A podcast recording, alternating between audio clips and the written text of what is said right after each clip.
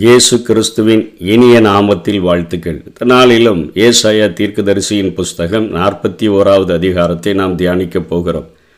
நேற்றைய தினத்தில் மிகப்பெரிய ஒரு ஆண்டவர் புல்லை போல புல்லின் பூவை போல இருக்கிற ஒரு மனிதனை அதாவது மனிதனுடைய மாம்சமெல்லாம் புல்லை போலவும் அவனுடைய மனுஷனுடைய மகிமை புல்லின் பூவை போலவும் இருக்கிற ஒரு மனிதனை பார்த்து என் ஜனத்தை ஆற்றுங்கள் என் ஜனத்தை தேற்றுங்கள்.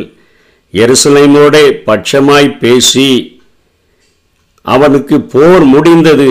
அவனை அழுத்தி கொண்டிருந்த பாரத்திற்கு முடிவு வந்தது என்று சொல்லுங்கள் என்று சொல்லி அண்ட சராசரங்களையும் உண்டாக்கின ஆண்டவர் அவர்களை ஆறுதல் படுத்தினதை நாம் நேற்றைய தினத்தில் கற்றுக்கொண்டோம்.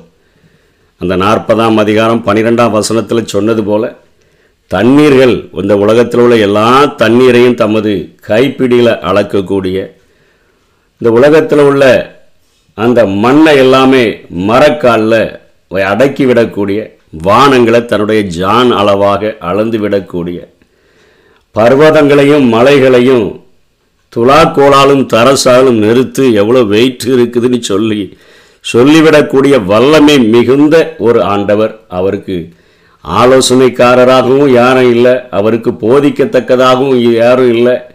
அவருக்கு நிகராக நின்று அவரோடு கூட பேசக்கூடியதற்கும் ஆள் இல்லை. அப்படிப்பட்ட மகா பெரிய ஒரு ஆண்டவர் மனிதனோடு கூட தன்னுடைய அன்பை சொல்லி நீ இலைப்படைவதில்லைப்பா நீ சோர்ந்து போகிறதில்லைன்னு சொல்லி இலைப்படைந்தவனுக்கு அவர் கொடுக்கிற ஆறுதலான வார்த்தைகளை நீ எனக்கு காத்திருந்தா புதுபலன் அடைந்து கழுகுகளைப் போல செட்டைகளை அடித்து நீ எழும்ப முடியும். ஓடினாலும் இலைப்படைய மாட்ட நீ நடந்தாலும் சோர்ந்து போக மாட்டான்னு சொல்லி தேற்றின காரியங்களை கற்றுக்கொண்டோம். எப்படி மதியான வேளையில் தமஸ்குவை நோக்கி சென்று கொண்டிருந்த பவுல் சவுலாக மாறுகிறதற்கு முன்பாக அந்த சூரிய பிரகாசத்திலும் ஒரு மிகப்பெரிய ஒரு பிரகாசத்தை கண்டபோதிலும் அவ்வளோ வல்லமையாய் தன்னை வெளிப்படுத்தின இயேசுடைய வார்த்தை எப்படி இருக்குது? நீ துன்பப்படுத்துகிற இயேசு நானே. எப்படி? தன்னை நேசிக்கிற பிள்ளைகள் அவரை காயப்படுத்தும் பொழுது என்னுடைய சிநேகிதனுடைய வீட்டில் பட்ட காயங்கள் என்று சொல்லி ஒரு அவ்வளோ பெரிய வல்லமை நிறைந்த ஆண்டவருடைய இருதயத்தின் ஆழங்களில் காணப்படுகிற அந்த அன்பை குறித்து என் ஜனத்தை ஆற்றுங்கள் தேற்றுங்கள் என்று சொல்லி குமுறக்கூடிய அன்பின் இருதயத்தை குறித்து நேற்றைய தினத்தில் நாம் கற்றுக்கொண்டோம். இந்த நாளில் நாற்பத்தி ஓராம் அதிகாரத்தில் ஆண்டவர் அங்கே விக்கிரகங்களை வழிபட்டு கொண்டு அவருடைய ஜனங்களுக்கு விரோதமாக கிரியை செய்கிற ஜனங்களை பார்த்து தீவுகளே எனக்கு முன்பாக மௌனமாயிருங்கள். ஜனங்கள் தங்கள் பலனை புதிதாக்கி கொண்டு சமீபித்து வந்து பின்பு பேச கடவர்கள் நாம் ஒருமிக்க நியாயாசனத்துக்கு முன்பாக சேருவோம் என்று சொல்லி அவர் தீவுகளை அழைக்கிறதை பார்க்கிறோம். அவர்களை அழைத்து நீங்கள் வாங்க என்னிடத்தில் வந்து என்னோடு கூட வழக்காடும்படியாக வாங்க. நாலாதி வசனத்திலே அதே அதிகாரத்தில் சொல்கிறார் அதை செய்து நிறைவேற்றி ஆதி முதற்கொண்டு தலைமுறைகளை வரவழைக்கிறவர் யார்? முந்தினவராக இருக்கிற கர்த்தராகிய நான் தானே பிந்தினவர்களோடும் இருப்பவராகிய நான் தானே நான் தான்ப்பா உங்களை அழைக்கிறேன் நீங்கள் எல்லாரும் வாங்க. அப்படின்னு சொல்லிட்டு இருபத்தி ஓராம் வசனத்தில் உங்கள் வழக்கை கொண்டு வாருங்கள் என்று கர்த்தர் சொல்லுகிறார். உங்கள் பலமா பலமான நியாயங்களை வெளிப்படுத்துங்கள் என்று யாக்கோபின் ராஜா உரைக்கிறார். அவர்கள் அவைகளை கொண்டு வந்து சம்பவிக்க போகிறவைகளை நமக்கு தெரிவிக்கட்டும். ஆண்டவர் விக்கிரகங்களை வழிபடுகிறவர்களை ஆண்டவரை விட்டுவிட்டவர்களை அழைக்கிறதாக இங்கே நாம் பார்க்கிறோம். அவைகளில் முந்தி சம்பவிப்பவைகள் இன்னவை என்றும் சொல்லி நாம் நம்முடைய மனதை அவைகளின் மேல வைக்கும்படிக்கும் பிந்தி சம்பவிக்க கூடியவைகள் என்னன்னு சொல்லி நாம் அறியும்படிக்கும் நமக்கு தெரிவிக்கட்டும். ஆண்டவர் என்ன சொல்றாரு? ஏசாயாவை கொண்டு நான் முந்தி சம்பவித்தவைகளையும் இப்பொழுது சம்பவிக்கிறவைகளையும் இனிமேல் சம்பவிக்க போகிறவைகளையும் கூட நான் அறிவிக்கிற ஒரு வல்லமை உடையவனாக நான் ஏசாயாவுக்கு என்னை வெளிப்படுத்தி என் ஜனங்களுக்கு அந்த வார்த்தைகளை கொடுத்து கொண்டிருக்கிறேன். ஆனால் நீங்கள் அப்படிப்பட்ட நிலைமையில இல்லாத தெய்வங்களை உண்டு பண்ணி நீங்கள் வைத்திருக்கிறபடினால வாங்க அதையும் சேர்த்து எடுத்துட்டு வாங்க. அவைகள் முந்தி சம்பவிப்பவைகள் இன்னதுன்னு சொல்லட்டும். அதன் மேலே நம்ம மனதை வைக்கலாம். பிந்தி சம்பவிக்கவைகளையும் நாம் அறியும்படிக்கு அது நமக்கு தெரிவிக்கட்டும். வருங்காரியங்களை நமக்கு அறிவிக்கட்டும். பின்வரும் காரியங்களை எங்களுக்கு தெரிவியுங்கள். அப்பொழுது நீங்கள் தேவர்கள் என்று அறிவோம். அல்லது நன்மையாவது தீமையாவது செய்யுங்கள். அப்பொழுது நாங்கள் திகைத்து ஏகமாய் கூடி அதை பார்ப்போம் என்று சொல்லி இங்கே ஆண்டவர் தந்த தன்னை விட்டுவிட்டு மற்ற தேவர்களை வழிபடுகிற ஜனங்களையும் அந்த தேவர்களையும் கூட்டு சவால் விட்டு நியாயாசனத்துக்கு முன்பாக வழக்காடுவோம் என்று அழைக்கிறதை பார்க்கிறோம். அவரே முடிவும் சொல்லுகிறார் இருபத்தி நாலாம் வசனத்தில் இதோ நீங்கள் சூனியத்திலும் சூனியமாக இருக்கிறீர்கள் உங்கள் செயல் வெறுமையிலும் வெறுமையானது உங்களை தெரிந்து கொள்ளுகிறவன் அருவருப்பானவன் என்று சொல்லுகிறார். நீங்க முன்னாடி நடந்ததையும் அறிவிக்க போறதில்லை பின்னாடி நடக்க போறவைகளையும் தெளிவாக அறிவிக்க போகிறதில்லை நீங்க நன்மையும் செய்ய போறதில்லை தீமையும் செய்ய போறதில்லை. நீங்க சூனியத்திலும் சூனியமாய் இருக்கிறீர்கள்னா சீரோவிலும் சீரிய சீரோவா இருக்கிறீங்க ஒன்றும் இல்லாம இருக்கிறீங்க. உங்கள் செயல்கள் வெறுமையிலும் வெறுமையாக இருக்கிறது. உங்களை தெரிந்து கொள்ளுகிறவன் அருவருப்பானவன். நீங்க வழக்காடணும்னா என்கிட்ட வந்து என்னோடு கூட வழக்காடுங்கள் என்று சொல்லி ஆண்டவர் அங்கே அழைக்கிறதை நாம் பார்க்கிறோம். இப்படிப்பட்ட ஒரு ஆண்டவர் இங்கே தன்னுடைய ஜனங்களை பார்த்து என் ஜனத்தை ஆற்றுங்கள் தேற்றுங்கள் என்று சொன்னாரே. சிறையிருப்பில் இருக்கக்கூடிய ஜனங்களுக்கு வருகிற தீர்க்க தரிசனங்களாக இவைகள் இருக்கிறத இந்த இடத்துல ஆண்டவர் என்ன சொல்லுகிறார் என்று சொன்னோன்னு சொன்னா ஆண்டவர் எப்படி விடுதலையை கொடுப்பேன்? கிழக்கிலிருந்து நீதிமானை எழுப்பி தமது பாதபடியிலே வரவழைத்தவர் யார்? ஜாதிகளை அவனுக்கு ஒப்பு கொடுத்து அவனை ராஜாக்களுக்கு ஆண்டவனாக்கி அவர்களை அவன் பட்டயத்துக்கு தூசியும் அவன் வில்லுக்கு சிதறடிக்கப்பட்ட தாளடியும் ஆக்கி அவன் அவர்களை துரத்தவும் தன் கால்கள் நடவாதிருந்த பாதையிலே சமாதானத்தோட நடக்கவும் பண்ணினவர் யார் என்று சொல்லி ஆண்டவர் ஒரு சேலஞ்ச் பண்ணுகிறார். இதிலே ஆண்டவர் கோரேஸ் ராஜாவை குறித்து அவர் சொல்லுகிறதை நாம் பார்க்கிறோம். கோரேசு ராஜாவை குறித்து அவர் சொல்லுகிறார். கோரேஸ் பிறப்பதற்கு நூற்றி ஐம்பது ஆண்டுகளுக்கு முன்னே ஏசாயா பேரோட அந்த ராஜாவை குறித்து தீர்க்க தரிசனம் சொல்லுகிறார். அதனால தான் முந்தினவைகளை உங்களால் சொல்ல முடியுமான்னு ஆண்டவர் கேட்கிறார். பிந்தினவைகளை நீங்கள் உங்களால் அறிவிக்க முடியுமான்னு கேட்கிறாரு.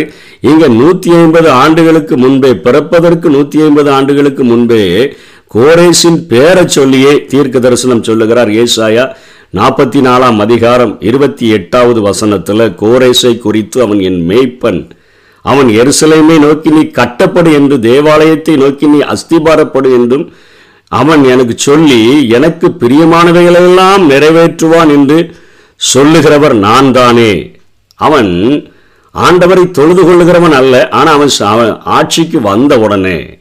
பரலோகத்தின் தேவனானவர் எனக்கு கட்டளையிட்டபடினால எப்படி எஸ்ராவில் சொல்லி தொடங்கப்படுகிறதோ அதே போல தன்னுடைய ஜனங்களுக்கு விடுதலை செய்கிற ஒரு அரசனாக இருப்பான் என்கிறதுனாலே இங்கே அவனை குறித்து ஏசாயா நீதிமான் என்று அழைக்கிறான். ஆண்டவருடைய சத்தத்துக்கு செவி கொடுத்து சித்தத்தை அப்படியே தன்னுடைய ஜனங்களுக்காக செய்கிறவனாக இருப்பான் என்று சொல்லி அதே போல நாற்பத்தி ஐந்தாம் அதிகாரம் ஏசாயா ஒன்றாம் வசனத்திலேயும் கர்த்தராகிய நான் அபிஷேகம் பண்ணின கோரேசுக்கு முன்பாக ஜாதிகளை கீழ்ப்படுத்தி ராஜாக்களின் இடைக்கட்டுகளை அவிழ்க்கும்படிக்கும் அவனுக்கு முன்பாக ஒண்ணுமே பூட்டப்படாது இருக்கும்படியாக நான் செய்து அவனை பார்த்து அவன் கையை வலது கையை பிடிச்சி நான் உனக்கு முன்னே போய் கோணலானவைகளை செவ்வையாக்குவேன் என்று ஆண்டவர் கோரேசை குறித்து அங்கே வாக்கு கொடுக்கிறதை பார்க்கிறோம். கிழக்கே இருந்து அவனை நான் கொண்டு வருவேன் என்று சொல்லி அங்கே ஆண்டவர் சொல்லுகிறதை நாம் பார்க்கிறோம். இஸ்ரவேல் நாட்டிற்கு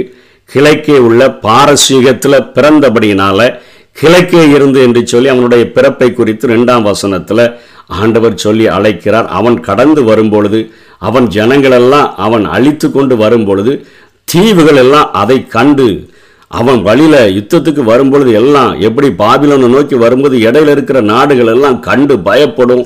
பூமியினுடைய கடையாந்திரங்களும் அவனை பார்த்து நடுங்கும். அவர்கள் சேர்ந்து வந்து எல்லாரும் ஒண்ணா சேர்ந்துருவாங்க. இவனை எப்படியாவது அழிச்சிடறானே அவர்கள் சேர்ந்து வந்து ஒருவருக்கொருவர் ஒத்தாசை செய்து அவங்க திடங்கொள்ளுங்கள் என்று அவங்க அவங்க தங்கள் தங்கள் சகோதரனோட சொல்லி யுத்தத்துக்கு வந்து கொண்டு அந்த நாட்களில் தெய்வங்களையும் அவர்கள் யுத்தத்திலே வ- அவர்கள் அதை நம்பியிருந்தார்கள் எங்கள் தெய்வங்கள் வெற்றி கொடுக்கும் எங்கள் தெய்வங்கள் எங்களுக்கு உதவி செய்யும் என்கிற நம்பிக்கையெல்லாம் உடையவர்களாக இருந்தபடியினால அதையும் ஆண்டவர் பேசுகிறார். சித்திரை வேலைக்காரன் தட்டானையும் சுத்தியாலே மெல்லிய தகடு தட்டுகிறவன் அடைக்கலின் மேல் அடிக்கிறவனாயும் உற்சாகப்படுத்தி இசைக்கிறதற்கான பக்குவம் என்று சொல்லி அது அசையாதபடிக்கு அவன் ஆணிகளினால் அதை இருக்குகிறான் ஆணி அடிச்சு வச்சிடறான். அந்த கோரேசு வரும்பொழுது இந்த தெய்வங்கள் கீழே விழுந்து நொறுங்கி போகாதபடிக்கு அசையாம இருக்கிறதுக்கு அந்த தெய்வங்களை ஆணி அடிச்சு வச்சு அவன் ரொம்ப ஸ்ட்ராங்கா இருத்தி வைக்கிறான் என்று சொல்லி ஆண்டவர் தீவுகள் நடுநடுங்குகிற தீவுகளை பார்த்து பயந்து நடுங்குகிற தீவுகளை பார்த்து அவர்கள் தெய்வங்களை ஆணி அடித்து இறுக்கி வச்சுட்டு வெயிட் பண்ணுகிற அந்த இது- அந்த காரியங்களை பார்த்து ஆண்டவர் பேசுகிறார். கோரசுக்கு முன்பாக நீங்கள் ஒன்றும் இல்லாமல் ஆகி விடுங்க வைங்க என்று சொல்லி ஆண்டவர் பேசுகிறதை இங்கே நாம் பார்க்கிறோம். தொடர்ந்து தன்னுடைய ஜனங்களுக்காக ஆண்டவர் ஆசீர்வாதங்களை கூறுகிறதை குறித்து நாம் பார்க்கிறோம். இஸ்ரேவேலுக்கு கொடுக்கும் ஆசீர்வாதங்கள் என்னென்ன ஆசீர்வாதங்கள் அவைகள் ஆவிக்குரிய இஸ்ரவேலர்களாகிய நமக்கும் இந்த நாட்களிலே அவைகள் கொடுக்கப்படக்கூடியதாக இருக்கின்றன. நம் அநேக நேரங்களிலே பயன்படுத்தப்படக்கூடிய எல்லா வாக்கு தத்துவங்களும் இவைகளிலே சொல்லப்பட்டிருக்கிறதை பார்க்கிறோம். முதல்ல அருமையாய் அழைக்கிறார் என் தாசனாகிய இஸ்ரவேலே. நான் தெரிந்து கொண்ட யாக்கோபை நீ எத்தனா இருந்தாலும் கூட நீ என்ன நிலைமையில இருந்தாலும் நான் உன்னை தெரிந்து கொண்டேன் என்று சொல்லி என் சிநேகிதனான ஆபிரகாமின் சந்ததியே விசுவாச மார்க்கத்தார் எல்லாரும் ஆபிரகாமோடு கூட அவனுடைய சந்ததியாக இருக்கிறபடியினால என் சிநேகிதனாகிய ஆபிரகாமின் சந்ததியே என்று சொல்லி நீ இப்போ அன்பு கூற தகுதி உடையவனாய் மாறிவிட்டாய் என்று சொல்லி அன்றைக்கு இருந்த இசுரவேலரையும் இன்றைக்கு இருக்கிற ஆவிக்குரிய இசுரவேலர்களையும் குறித்து ஆண்டவர் அன்பு கூர்ந்து சொல்லுகிறார். ரெண்டாவது ஒன்பதாம் வசனத்தில் அவர்களில் ஒருவனாக நம்மை நினைத்து நம்மை அழைக்கிற ஒரு ஆண்டவர் நான் உன்னை வெறுத்து விடவில்லை என்று சொல்லுகிறார். வெறுத்து விடலை. உலகெல்லாம் உன்னை வெறுத்து விட்டாலும் உலகெல்லாம் உன்னை வேண்டான்னு சொல்லிட்டாலும் பூமியின் கடையாந்தரங்களில் இருந்து நான் உன்னை எடுத்து உன்னை தெரிந்து கொண்டு நான் உன்னை அழைக்கிற ஒரு ஆண்டவர் நான் உன்னை வெறுத்து விட மாட்டேன் என்று ஒரு ஆறுதலோடு கூட சொல்லுகிறதை பார்க்கிறோம். உலகமெல்லாம் நம்மை வெறுத்தாலும் கடையாந்திரங்களை எங்கேயோ கிடக்க என்னெல்லாம் அவருக்கு தெரியவா போகுதுன்னு சொல்லி நினைத்தாலும் நம்மை எடுத்து நம்மை தெரிந்து கொண்டு நம்மை அழைத்து நான் உன்னை வெறுத்து விடவில்லை என்று சொல்லுகிற ஒரு அன்பின் தெய்வத்தை இங்கே ஏசாய் அடையாளம் காட்டுகிறார். வசனம் பத்தில் மூணாவது நீ பயப்படாத நான் உன் தேவன். நான் உன் கூடவே இருக்கிறேன்ப்பா. திகையாத நான் உன் தேவன். நான் உன்னை பலப்படுத்தி உனக்கு சகாயம் பண்ணுவேன். உனக்கு உதவி செய்வேன். என் நீதியின் வழக்கரத்தினால் உன்னை தாங்குவேன். ஏன் பயப்படுற? நான் உன்னோடு கூட இம்மானுவேலராக நான் இருக்கிறேன். திகையாத நான் உன் தேவன். நான் உன்னை பலப்படுத்தி நான் உனக்கு சகாயம் பண்ணுவேன். என் நீதியின் வழக்கரத்தினால் உன்னை தாங்குவேன். நான்காவது சொல்கிறாரு வசனம் பதினொன்றில் எதிரிகள் உண்மையில் எரிச்சலாக இருக்கிற அந்த எதிரிகளை குறித்து யாவரும் வெட்கி இலச்சை அடைவார்கள் உன்னோட வழக்காடுகிறவர்கள் நாசமாகி ஒன்றுமில்லாமல் போயிடுவாங்க உண்மையில் எரிச்சலாக இருக்கிற யாவரும் வெட்கி இலச்சி அடைஞ்சிருவாங்க எல்லாம் நாசமாக போயிடுவாங்க உன்னோட போராடினவர்களை தேடியும் நீ காணாதிருப்பாய். உன்னோடு கூட யுத்தம் பண்ணின மனுஷர் ஒன்றுமில்லாமல் அவர்கள் இல்பொருளாக மாறிவிடுவார்கள் என்று சொல்லி எதிரிகளை குறித்து சொல்லுகிறார். பதிமூன்றாம் வசனத்தில் ஆறாவதாக உன் வலது கையை பிடிச்சி பயப்படாதே நான் உனக்கு துணை நிற்கிறேன் என்று சொல்லுகிறார். நான் உனக்கு துணையாக நிற்கிறேன்ப்பா.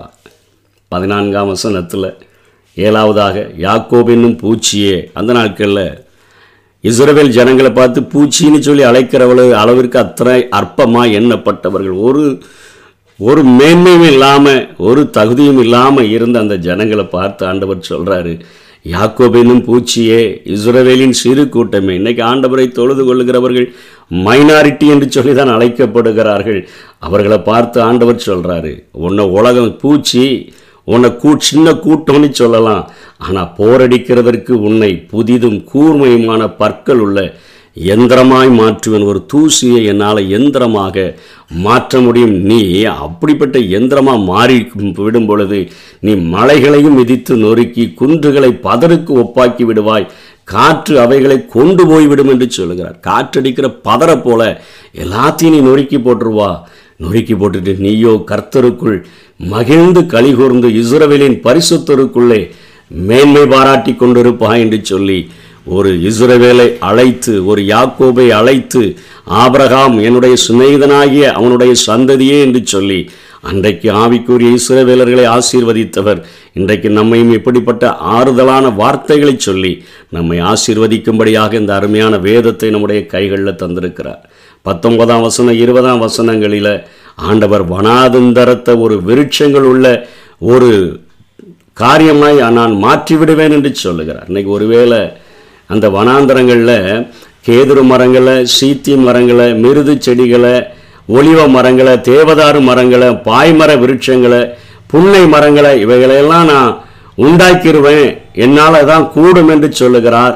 இப்படிப்பட்ட உலக பிரகாரமான ஆன்மீக வாழ்க்கையில் ஆண்டவர் கனிமரங்களினால் நிறைந்த ஒரு ஆசீர்வாதத்தை வனாந்தரத்தில் விருட்சங்களை நான் உண்டு பண்ணுவேன். இது உன் வாழ்க்கையிலும் தனிப்பட்ட வாழ்க்கையில் வனாந்தரமாக வறண்டு போயிருக்கிறியா?